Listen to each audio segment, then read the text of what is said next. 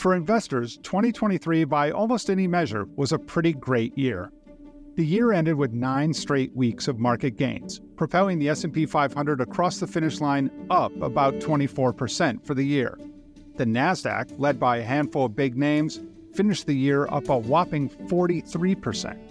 But the first week of 2024 put a bit of a damper on that momentum, with the S&P 500 losing about 1.5% and ending the 9-week streak of market gains. Was it a temporary blip or a sign of things to come? Investors have a lot of anxieties about 2024.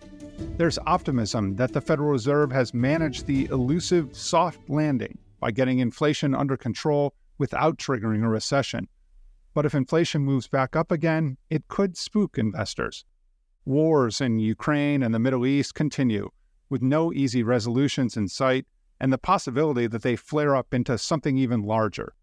The U.S. election has unprecedented elements of uncertainty to it, and more than 60 other nations around the globe will also hold elections this year, with an estimated 4 billion people casting ballots. So, how can investors navigate what almost everyone agrees will be a highly unpredictable 2024? One way is to take note of what fund managers are doing. What are they tracking in the market right now, and how are they responding? And what lessons could you incorporate in your investing? Welcome to Washington Wise, a podcast for investors from Charles Schwab. I'm your host, Mike Townsend, and on this show, our goal is to cut through the noise and confusion of the nation's capital and help investors figure out what's really worth paying attention to. Coming up in just a few minutes, I want to explore how money managers are looking at 2024 and how they get comfortable making tough decisions when faced with uncertainty and unpredictability. To do that, I'm going to turn to Omar Aguilar, the CEO and Chief Investment Officer of Schwab Asset Management. He has spent his career watching the markets, overseeing funds with a variety of different strategies, He's a keen observer of the forces that can help and hurt investors as they seek to manage their finances through all different kinds of market environments. But first, a few updates from here in Washington. Congress returned to the nation's capital this week following the holiday break and is immediately facing a pair of deadlines to fund government operations and avert a government shutdown. As a result of the last shutdown deal reached in November, funding for five major federal agencies the Departments of Agriculture, Energy, Housing and Urban Development, Transportation, and Veterans Affairs runs out in just about a week on January 19th. The rest of the government is only funded through February 2nd. But virtually no progress has been made since November to reach agreement between the House and Senate on any of the 12 appropriations bills that fund every government agency and program. Over the weekend, however, there was finally a big breakthrough. Congressional negotiators agreed on the overall spending figure for the year, the so called top line number. For fiscal year 2024, which started back on October 1st, Republican and Democratic leaders agreed to cap spending at $1.59 trillion, roughly the same amount that President Biden and former Speaker of the House Kevin McCarthy agreed to in the debt ceiling deal last summer. A few side agreements will push that number to about 1.66 trillion in spending. About 886 billion will go to defense spending and about 773 billion to non-defense spending. Having the top line number allows the House and Senate appropriations committees to figure out how to divvy that up among every federal agency and program. Those are the decisions that will form the 12 appropriations bills. But even with this important agreement, there is a staggering amount of work to do in a very short amount of time to avert a shutdown. It will be virtually impossible for both the House and the Senate to draft, debate, and pass the bills before the deadline. Congress could pass a temporary extension of funding to give itself a few more weeks to button up the details. But House Speaker Mike Johnson said last fall that he would not support any additional short term funding extensions. That puts the Speaker in a bit of a corner where he'll either need to go back on his word, likely angering conservatives, or start a potentially disruptive government shutdown.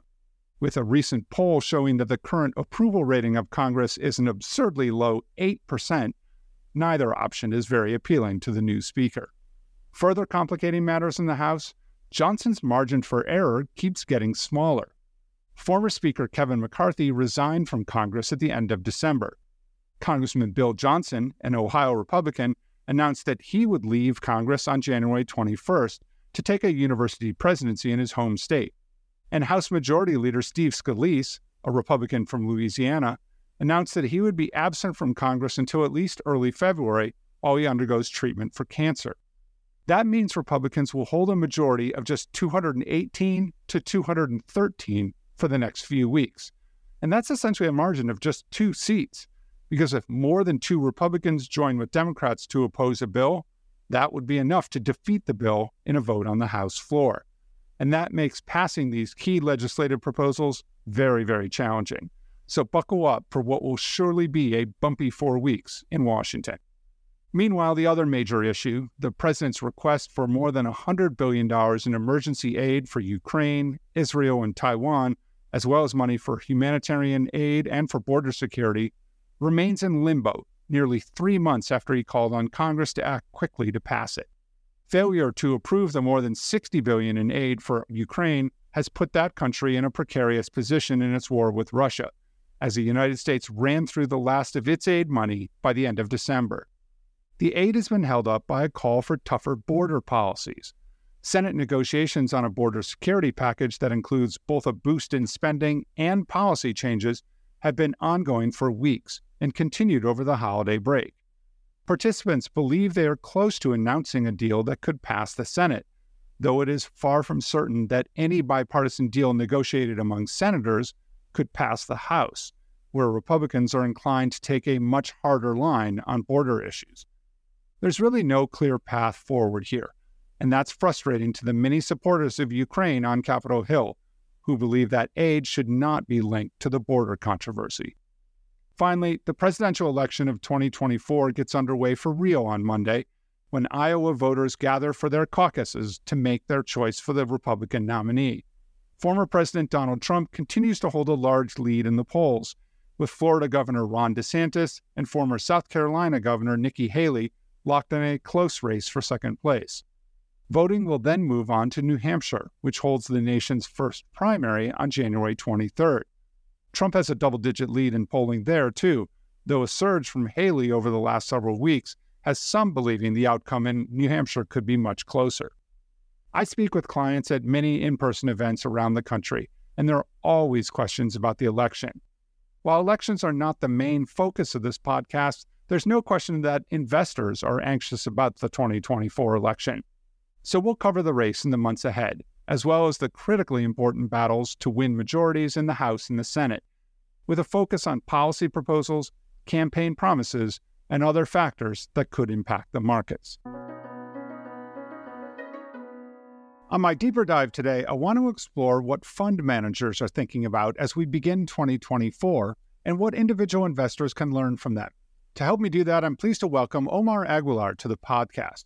Omar is the CEO and Chief Investment Officer for Schwab Asset Management, where he's responsible for developing and overseeing the firm's investment strategies. He's been with Schwab for more than 12 years and has more than 25 years of investment management experience, including managing index, quantitative equity, and asset allocation strategies. He's as plugged into what's going on in the markets as anyone I know. Omar, thanks so much for making the time to join me today. Happy to be here, Mike. Omar, we're just a few days into 2024, so I want to get right to it and find out what you expect this year. 2023 was a weird year for the markets. Strong start, big dip in the middle, strong finish. By the end of the year, S&P 500 was up about 24%, Dow Jones Industrial Average about 14%, and the Nasdaq around 43%. Performance any investor should feel great about. But obviously, one of the strange realities of 2023, something that's been talked about a lot, was that seven companies, mostly tech companies, dominated the investing landscape. Now, I've heard you say in recent interviews that we're nearing the end of a market cycle and that things may change quickly. So, how does the weird nature of 2023 and this handful of uh, big companies that attracted so much attention, how does that affect your thinking about where we are now and where we're headed in this market cycle? Yes, 2023 being a weird year is probably an understatement. It was very difficult to understand no matter where you thought it was going to happen.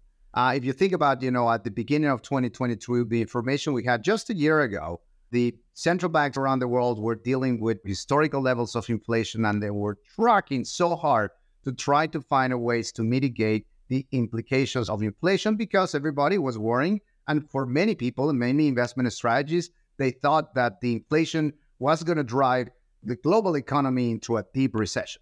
So, a big part of what was 2023 is just that transition of understanding whether or not we're going to be in a recession or whether or not we're going to escape that recession, especially in the context of an inverted yield curve and very aggressive policy for keeping interest rate higher.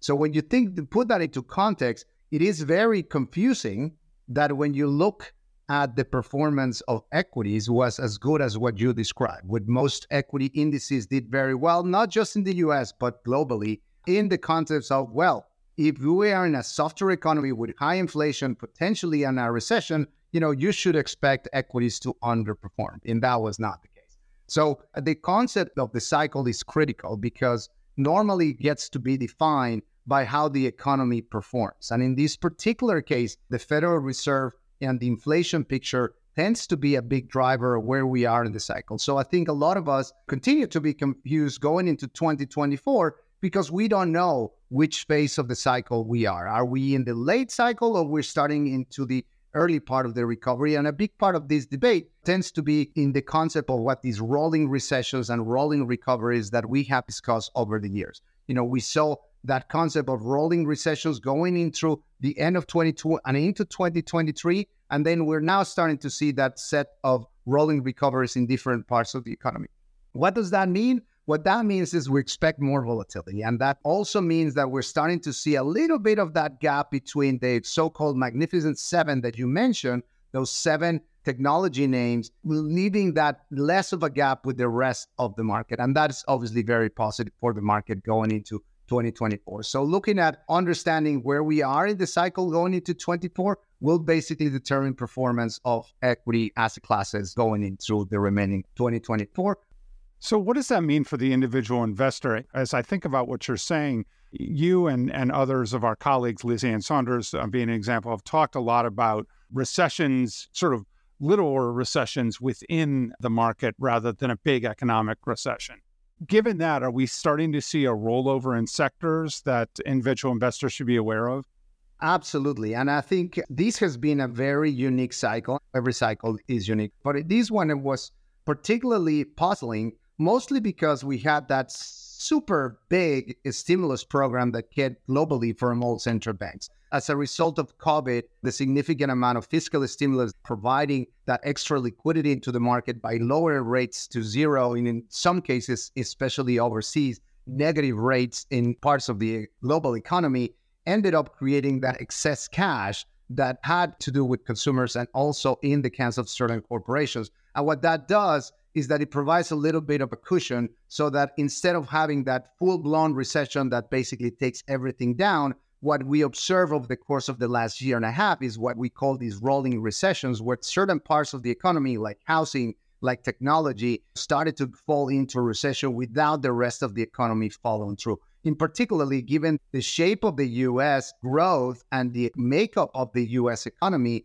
the consumer has been extremely resilient because the labor market hasn't gone into a recession and because the consumer they haven't been in a recession either. So when you put all these pieces together the normal rotation that we have when at the end of the late cycle again going back to these four phases where the late cycle means you're in a very strained economy, everything is decelerating. We're going into a recession. You want to be defensive. Sectors in more defensive areas tend to do better in combination to beginning the early cycle when you start to see areas that are a little more economic sensitive start to recover first.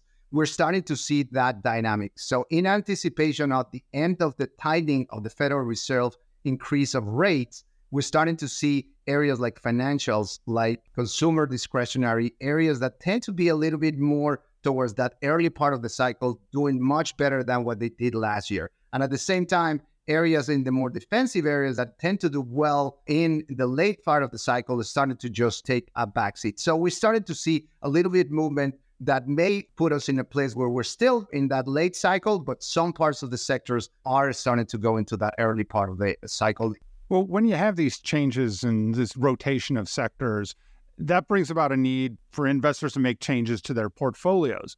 A lot of investors, of course, are in funds for the bulk of their portfolio. So I guess my question is do fund managers are they going to be making the moves to change up funds and and is that enough for investors to get better diversification or do we still face the problem that so many funds are holding the same names, the same securities and we're kind of all in the same boat together? That is a great question. The diversification is still a tenant for any investment strategy. Yes, there is a significant amount of concentration, specifically in certain parts of the markets. Any strategy that holds either a large cap growth or a large cap index will end up having a certain amount of concentration and overlap in securities because most of large cap growth and most of large cap indices tend to hold significant weights in companies in the Magnificent Seven or any areas that tend to be mega caps. What we try to emphasize when we talk about this diversification concept is to try to create as much distance among the funds that you hold. So if you end up having an area that is dedicated to large cap, try to find something that complements that in the case of say small cap or in, even if it's the same large cap, try to find ways that it does have a different kind of weightings for those securities because you don't necessarily want to just be in those sectors or those areas that tend to overemphasize and have more weights to mega caps. So you try to just diversify in terms of size, meaning, you know, some large caps, some small caps. While they may be subject to different parts of the economic cycle, they tend to have less individual security concentration.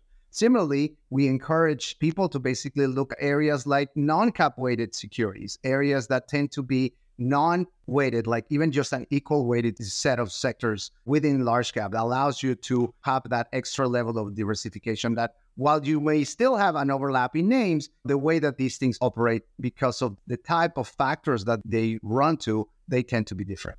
Omar, we're heading into earnings season now. What is your expectation as we look at companies uh, for the early part of 2024 here? A lot of expectation, I think, that the earnings will be a little bit down. What do you anticipate? Yeah, I think uh, earnings are probably at the worst possible level of uncertainty. In other words, um, you know, this is great for active managers, by the way. Any anybody that has an active fund, this is probably the best part of what they have in overall because we will see a significant amount of dispersion in terms of performance among corporations going into 2024. Overall, as a market, I think the expectations tend to be that we're going to see probably the last phase of a slowdown of earnings. But you know, the expectations is that throughout the course of the rest of the year, that things will improve, and a lot of that because earnings and the economy tend to be tied together will be also as a result of what we discussed earlier, which is where we are in terms of the economic cycle. So, the scenarios that we tend to discuss for the economy is that yes, we will still have positive probability to get into a recession. And if that is the case, earnings will obviously come much, much lower as the economic activity will have a potential hit to revenue in terms of companies. The other scenario that we talk about is the fact that, well, what about if inflation picks up again? Which basically end up having good earnings number, but profit margins will basically have an impact for corporations, therefore providing more volatility for equity prices. And the most common, probably the consensus, the one scenario in the economy that has the highest levels of probability is the one that everybody talks about, which is this idea of a soft landing where we can see inflation continues trend down and we can see that resilient economy is staying up. The earnings expectations of what we see going into the year will be highly dependent on where the economy heads. And you know, in this particular case, if it's a soft landing, the expectations is that this fourth quarter will probably be the most uncertain. And then going into Q1 and into the rest of the year, we're going to see a pickup on positive growth for earnings related to that, Omar, obviously, is what direction the Fed heads. The Fed has been signaling the end of hikes. Uh, market is anticipating rate cuts, uh, some places as soon as the end of this quarter. How much of a difference do you think uh, what the Fed does is going to make to companies and to stock performance this year? I would say it is big. the the impact on the Fed probably is winding down, but still a significant amount of influence if what the expectations are, but also what the potential future earnings might be for companies. And let me explain why we think that is the case. over the course of the last two years, anything that has to do with Fed decisions or even expectations of Fed decisions and the so called dot plot have had a significant impact in how bond yields react and how the fixed income volatility of yields change. And that has been the big driver or volatility for equities. And, you know, it is kind of interesting because normally they don't go hand in hand. They usually tend to be fairly uncorrelated. The last few years, we have seen a significant correlation in terms of Fed decisions linking to bond yield volatility linking into equity market volatility. And so the decisions on the Fed and even expectations on the Fed decisions will have an impact going forward. And I think the big part of the research that we have done through our Center for Financial Research suggests that usually yields tend to have a significant amount of changes as we end the decision by the Fed. And the consensus today is that the Fed is done. And as you pointed out, the expectations are now that we're going to see cuts as early as the March of 2024, which we believe is probably premature given where we are labor market wise and where we the economy is. And the Fed is not going to go to the point of giving up and say, well, I think we're done with our job on putting inflation down. I think inflation is on the right track, but it's not near close to 2% that their target is. And therefore, they're going to keep this higher for longer uh, as much as they can. And, and I think the, the market will probably need to adjust to the expectations as opposed to the Fed having to make clear decisions. Yeah, the Fed, obviously, Omar, just one of a lot of factors that's going to go into how the market performs this year. And I, as I mentioned earlier, this is a lot of unpredictable factors. At least it feels to to this investor like a lot of unpredictable factors in, in 2024, both geopolitically and, and here at home. We mentioned the Fed. Uh, we have a potentially historic presidential election here in the US, but also elections around the globe uh, in some 60 countries, more than 4 billion people uh, potentially voting uh, in the coming year. We have uh, obviously uncertainty about what other central banks will do. We have two major wars in Ukraine and, and the Middle East continuing.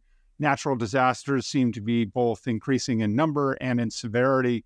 And so it feels like there's not really an end in sight for all of these things that are keeping the markets churning. So, do you think we have more volatility ahead of us? And if that's the case, how do managers deal with it in the funds that they manage? Yes, a great, great question. And certainly all the sources of uncertainty will continue to provide volatility for markets. And I would say both bond yields as well as equities. I think starting with what you described, the central bank's decisions. I think inflation, economic growth, labor market, that is still not over. I think we're probably towards the tail end of that macro landscape. Even so, it, at the end of last week, the first few days of trading in 2024, where the labor market report was fairly good, fairly strong. Then the next day, we have the ISM report that basically had contradictory reports saying that the economy is slowing down and the, specifically the service sector is slowing down faster than anticipated, and that created additional volatility for the market. So, as we go towards the true end of the tightening cycle across central banks, a lot of what we're going to expect is that what is going to happen with inflation and any signs of inflation will obviously have more volatility into what decisions will have and at least short term volatility. The same thing goes into the geopolitical risk, as you described, the tensions in the Middle East, the situation with Ukraine, anything that has to do with geopolitical uncertainty will put more pressure on commodities. That is the natural reaction. But in general, just the sentiment of what people may have sentiment about inflation, sentiment about geopolitical risk, sentiment about our US political landscape will obviously continue to be a big driver of volatility going in through the next few quarters. And obviously, as we go through the election cycle, even more as people start thinking about what will be the different responses from the political parties and the landscape of what that could be going in through this. And I think the key component here is that this is all in the context of are we going to be able to have that soft landing that I described? And that could actually provide a little bit of a, a relief, but the short term volatility is something that will be with us at least you know for the first three quarters of this year. Won't surprise you, Omar, that the number one question I'm getting questions about uh, is the U.S. election. So I, I, I want to ask you what you think that can mean for the markets. Historically, presidential election years have been pretty good for the markets, uh, but it, it just feels particularly to uh, investors and clients that I talk to, that there's so much at stake in this election. So, what do you say to investors who are worried about the election causing market turmoil, no matter who they're rooting for or what the outcome is? It is true. In any single election cycle, it is very natural to see short term volatility. And the part that I always try to remind people is that as you describe, historical elections usually tend to be good for equities. It doesn't matter what the outcome is. Even if those years back in 2000, they were lingering factors for defining who the winner was, even in those cases, after the uncertainty goes away, usually the market tends to have a rally because the uncertainty goes away. And I think given the robust landscape of the US economy and our political system, the outcome of this will create short-term volatility going into the election. And as we started to see the primaries and we're starting to see the debates and we're starting to see the positioning, I think a big part of that will create that short-term volatility. But once the outcome is done, usually we tend to see positive results for the market. I would probably say in this case, especially as political parties discuss immigration, as well as just the uh, relationship with China, that will create sources of volatility into the market, particularly as it relates to foreign relationships, but also as it relates to what is going to be the policy for immigration that will potentially provide a relief for inflation as labor market will have an extra set of workers that are needed in the US, given the demographics that we have. Two things are linkages that will be clear for the market in terms of what policies will come after the elections. Let's talk about bonds for a second. Uh, bonds quite a run, um, but when the Fed starts cutting rates, that picture is going to change a little bit. There's been a lot of talk over the last couple of years uh, about whether the, the traditional 60 40 split for equities and bonds, whether that's still a good approach. What do you suggest uh, uh when it comes to the 60 40 split? And maybe more broadly, what do you suggest for fixed income investors as we look ahead? In the last year, all years, bonds are back. And uh, after a decade of people not necessarily being too happy about bonds, uh, I think 2023 they saw a significant amount of activity. And I think that's not going to go away. I think we still think about the concept of higher for longer with higher interest rates, with higher yields, the um, ability for fixed income investments to provide income and to provide total return, it is clearly an, an opportunity that we haven't had in a long time. And I think it's great that we have it. In fact, this concept, you may remember that we talked for a decade, what they call TINA, which is there is no alternatives to equity that TINA component has basically died. And now we basically have the opportunity to have that combination of fixed income and equities that always provides great diversification. We wrote an article not too long ago about the uh, the concept of 60-40. 60-40 is obviously the what is called the balance strategy. A lot of asset managers and a lot of people use that as a default, providing 60% of risky assets, 40% of fixed income just to balance the risk component. The reality is that for the decade after the financial crisis, the majority of performance of that 60 40 came from equities. Last year, we saw the first time a significant contribution for bonds into that total return portfolio. And that obviously is something that we believe will continue to be the case. Now, 60 40 fits for the risk profile that has that level of potential risk appetite, but the combination of equities and fixed income is always good. And in particular now, depending on your investment objective and your investment strategy, having income targets that use income from both equities and bonds, it is now probably the best option we have had in a long time. What about cash, Omar? A lot of people holding big cash positions uh, through most of 2023 simply because interest rates made it easy to, to earn a nice return. With rates expected to come down later this year, is now the time to start moving that cash into other types of investments? If I'm kind of thinking like a fund manager, where should I be looking? Yes, cash is a clear discussion point for many, many investors. And I would probably say professional fund managers tend to do this every single week when we discuss our positions. The number one thing that I like investors to understand holding cash is an investment decision. So most people try to think about their cash investment as something on the side, but it's not. You know, it is part of a, a whole investment strategy. No matter what percentage you have in cash, usually tends to have because what that does is that while cash gives you very little risk, if not no risk for holding it, it also prevents you from investing in other areas. What we tend to discuss with clients and with investment strategists is to say, well, is the uh, return that you expect from cash better than anything that you can do in the rest of your risk profile for the horizon that you can have. And if that is the case, then you should continue to hold cash in the way that you have it. If cash provides you that level of volatility tapering as well as the returns that you expect, that sounds good. But if you have other areas where you can have what we call the opportunity cost of investing in other equities or bonds, this is probably the best opportunity we have because, as we discussed, the Fed is in the process of finishing their cycle. And if not, maybe the end of their cycle. And therefore, the potential future cash yields are not going to be as attractive as they are now.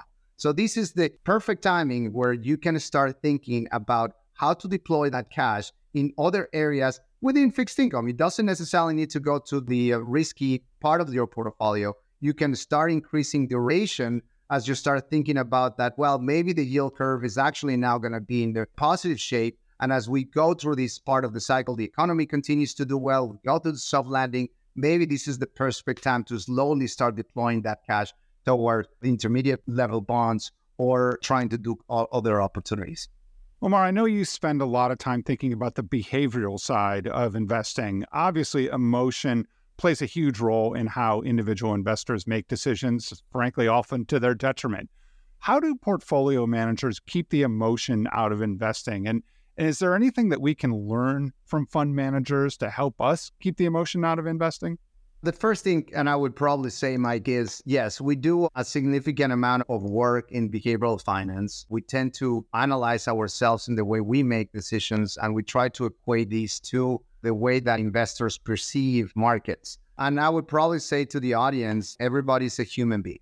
And therefore, if you ever feel that you don't know what to do, if you ever feel that you want to rush into a decision, if you ever feel that there are certain things that you're feeling, the typical FOMO, you're missing out and all of a sudden you're like oh i want to jump in that bandwagon. Those are very natural reactions that humans have when you have influence on areas that are important to you in this particular case investments. Um, i would probably say that there are a lot of work that we have done in terms of reading for what are the um, typical things that happen when there is market volatility when there's downturns when there is an increase in in returns and you know the typical things that you have to consider when you think at your long-term investment objectives and how to mitigate your own biases. It is very common for people to think oh my god i feel that the market is running away from me. I should probably start jumping on it and put more money into the market or vice versa. The market is in a downturn and people feel the need to just get their money out and put everything in cash. Those are typical reactions that tend to do with behavioral biases that are very common uh, and especially nowadays when everybody has access to a phone, and the phone usually tends to have a lot of information and you know a lot of data that we receive on an ongoing basis, whether it's political news, whether it's market news, whether it's company news, whether it's anything else. And the need and that anxiety that comes from trying to react to it is something that is very common. So what what we tend to do with folks is to basically say, all right, well, think about this.